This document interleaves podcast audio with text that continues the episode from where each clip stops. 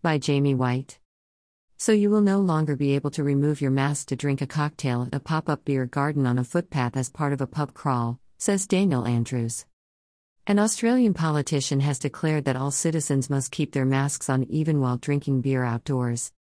Victoria Labour Party Premier Daniel Andrews made the remark in Melbourne on Monday during a press conference announcing that COVID lockdowns would be extended for two weeks and curfews imposed.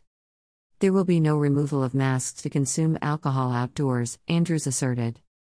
So you will no longer be able to remove your mask to drink a cocktail at a pop up beer garden on a footpath as part of a pub crawl.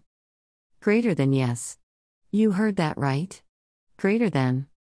Greater than no taking your mask off while drinking, veiny face, pic.twitter.com slash ugsmax1jl. Greater than. Greater than Carl Vernon, at real Carl Vernon. August 16, 2021.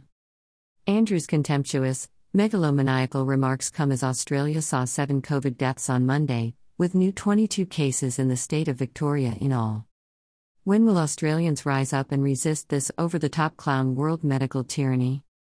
Watch in full.